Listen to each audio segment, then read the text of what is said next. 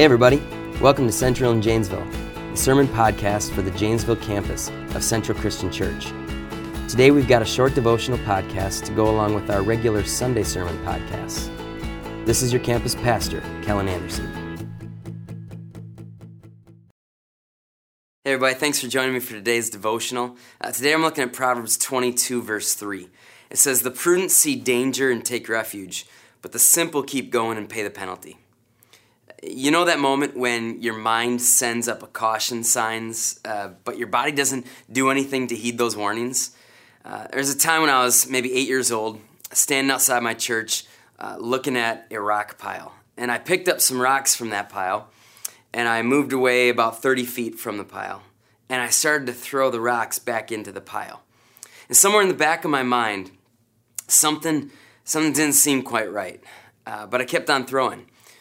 Why didn't I stop and think about the fact that I was throwing into a rock pile that was directly in front of a basement window? I still have no answer to that question. And yes, I broke the window on probably my third throw. Uh, it skipped right off the pile, shattered the window. The problems that I could avert if I would just listen to the voice inside my head that tries to give me instruction. The Holy Spirit is a voice of instruction. In, in 1 Kings 19, Elijah experiences the voice of God. Uh, verses 11 and 12 say, A great and powerful wind tore the mountains apart and shattered the rocks before the Lord. But the Lord was not in the wind. After the wind, there was an earthquake, but the Lord was not in the earthquake. After the earthquake came a fire, but the Lord was not in the fire. And after the fire came a gentle whisper. God spoke to him in that gentle whisper. Uh, the King James Version translates it uh, a still small voice. The Holy Spirit is graciously speaking into my heart, into my mind, into my spirit, pushing me in the direction that God wants me to go. But there's a problem. We've all gotten really good at ignoring the right voices in order to listen to our own voice. The more you ignore that still small voice of God, the harder it is to hear it in the future. The more that you seek to hear God's still small voice, the louder it becomes. Ask God to reacquaint you with the voice of the Holy Spirit. Ask God to help you see danger when danger exists and to take refuge, like it talks about in verse 3, rather than forging ahead as really any fool would do.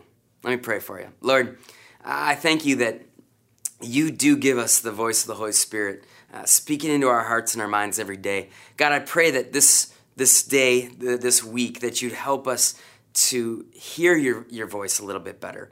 There's so many times, Lord, where I, where I drown out your voice so I can hear my own voice and do what I want to do. Lord, forgive me of that. And God, I pray that when, when I start to do that, give me some conviction. Challenge us in those moments to hear you instead of ourselves. Uh, we ask this in Jesus' name. Amen. Thanks, everybody. Hope you guys have a great week. We'll see you next time. Thank you for listening to today's podcast from Central and Janesville. Be sure to subscribe to the Central and Janesville podcast to keep up to date with each of our teachings. Thanks.